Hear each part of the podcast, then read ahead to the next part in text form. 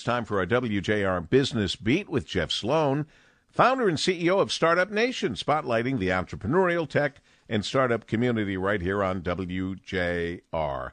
Good morning, Jeff. Good morning, Paul. Today's Business Beat presented by Digital Resource. Well, funding for entrepreneurs is fundamentally critical, but in most cases, so hard to come by. Whether the issue is lack of prior track record to demonstrate experience or your business idea is too unproven and therefore too risky for either investors or banks to lend money to the startup. Well, it could be a myriad of other reasons as well, but in any case, investment is hard to come by. And one of the sources that we like to highlight here on the beat for you to consider is grant funding. Sometimes it gets overlooked but it's highly valuable. And in fact, in most cases, grant funding is the type of funding that you receive for your business that you don't have to pay back or provide equity in exchange for. And we've got a grant opportunity we want to highlight today on the beat. It's the Military Entrepreneur Challenge presented by the Street Shares Foundation in partnership with the Samuel Adams Brewing and American Dream program.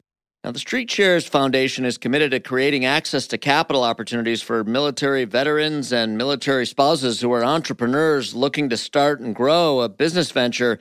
And the award is designed to boost small business owners who are creating a social impact in their community.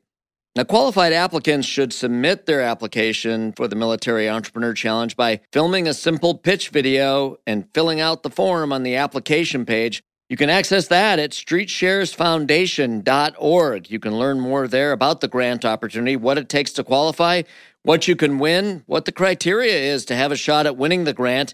In any case, the deadline to apply is October 12th.